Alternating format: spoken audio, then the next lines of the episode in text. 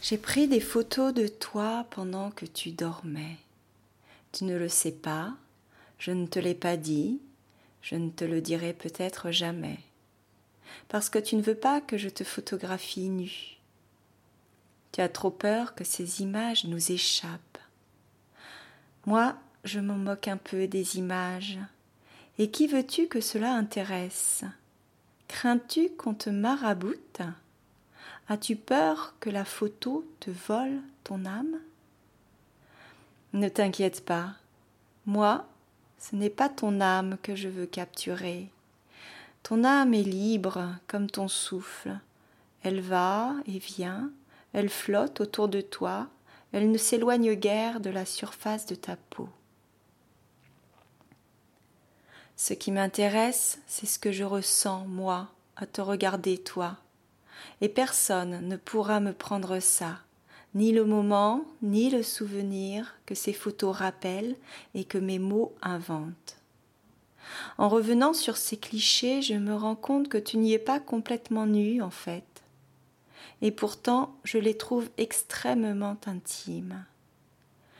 Mais j'ai le sentiment furtif à les revoir que moi seul éprouve la profondeur de cette intimité et j'en fais mon secret, et je veux les garder pour moi, ces photos, rien que pour moi, comme mon admiration secrète, ma contemplation secrète. Mais que vois-je quand je regarde ces images où ton corps est morcelé? Morcelé parce que je n'avais pas le recul suffisant pour te prendre en entier, ni le temps, ni le talent, ni l'envie, et parce que j'en aime particulièrement certains détails. Je me rappelle d'abord la chaleur torpide de l'été, passée sur la mer. Tu fais la sieste dans la cabine du voilier, la température dépasse les trente degrés, c'est une fournaise. Faut vraiment que ton sommeil soit impérieux pour que tu t'y livres si profondément. Et j'aime beaucoup te voir succomber à l'empire de ton corps. Pendant ce temps, moi, j'ai dû aller me baigner au moins trois fois pour me rafraîchir. Et je reviens toujours, aimanté, vers toi qui ne bouge pas, qui vit à peine, traversé par le souffle. Je te regarde et je te photographie pour garder une trace de ce que je trouve indicible. Sur une première photo, la lumière t'enveloppe avec douceur, le soleil n'arrive pas sur toi directement, mais la clarté est assez vive pour créer des ombres sur ton corps et jouer sur chaque parcelle de ta peau. Tu es couché sur le côté droit, j'ai cadré le haut de ton corps, un bout d'épaule, la tête, les avant-bras et les mains. Ce sont tes mains que je voulais. La rondeur de ton épaule gauche affleure ta joue avec la perspective qui mange le cou. Je détaille ton visage d'endormi, tes yeux clos, tes longs cils posés calmes, ton sommeil d'abandon, ta barbe de trois jours sur ta peau hâlée, le haut de ton oreille est plus clair, et se dégagent des boucles brunes de ta chevelure d'été.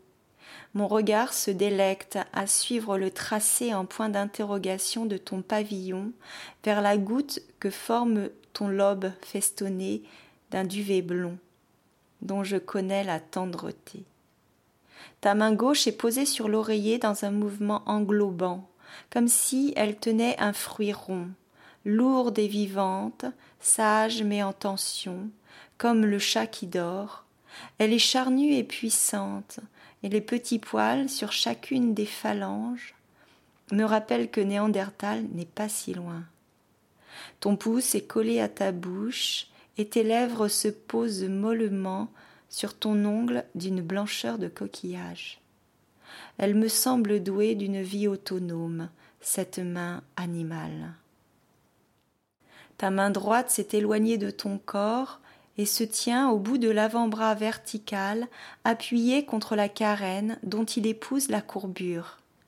Au bout de ton avant-bras, à la peau interne plus pâle, ta main large et pleine forme une voûte onctueuse. La paume reçoit la lumière. Lignes de cœur, lignes de vie, lignes de chance sont bien marquées. Sur la paroi, ta main se double du nombre, une ombre de serpent dressée, gueule ouverte.